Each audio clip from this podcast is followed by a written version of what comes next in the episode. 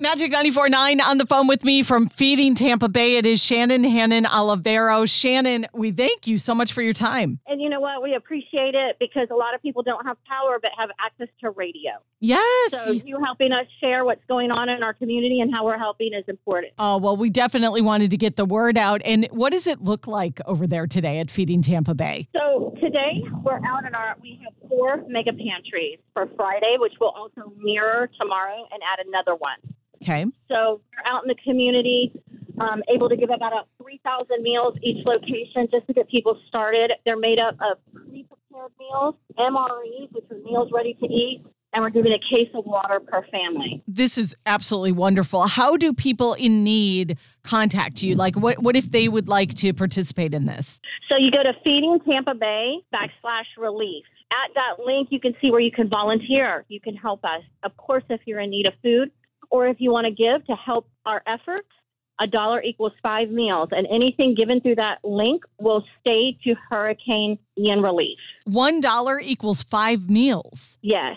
And, and what is the website again, Shannon? FeedingTampaBay.org slash relief. What is the volunteer help needed over the weekend? Because so many people are reaching out to the radio station like, look, Tampa Bay, we're all so fortunate, right? And we're we're thankful. But we know our friends, even in the surrounding areas other than Tampa Bay, Sarasota, a little to the south, and of course the devastation in Southwest Florida. But people locally are available and they want to help. So uh, what type of help do you need and what's the best way to go about it?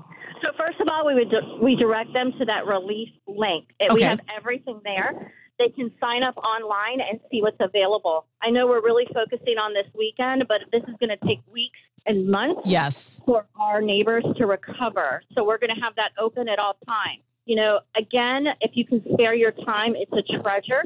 You know, there's about uh, 180 Feeding Tampa Bay employees, and we need 5,000 volunteers a month. So we could really use you. Another thing, people are reaching out to us because they've stockpiled food, um, shelf-stable waters for the weekend, and of course, it went south of us. So if you would like to donate that to us, you can go to our um, location. This is a year round need here in Tampa Bay. Obviously, your organization is a, a, local organization and focuses here on the Tampa Bay area. And people don't realize this is a 24 7, you know, all year round deal. And then you, you couple that with Hurricane Ian or any kind of storm related or emergency situations.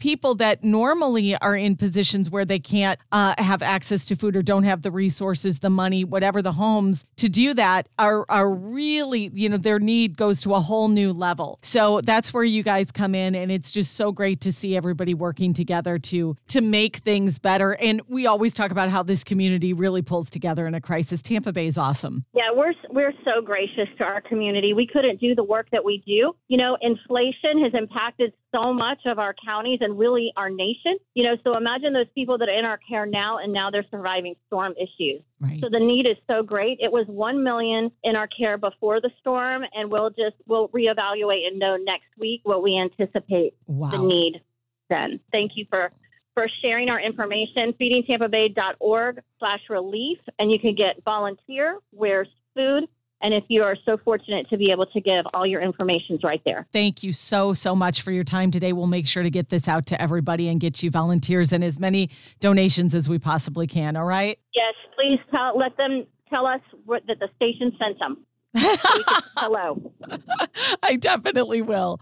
Thank you, Shannon, for all your hard work and your dedication to this cause. I really appreciate your time. thank you so much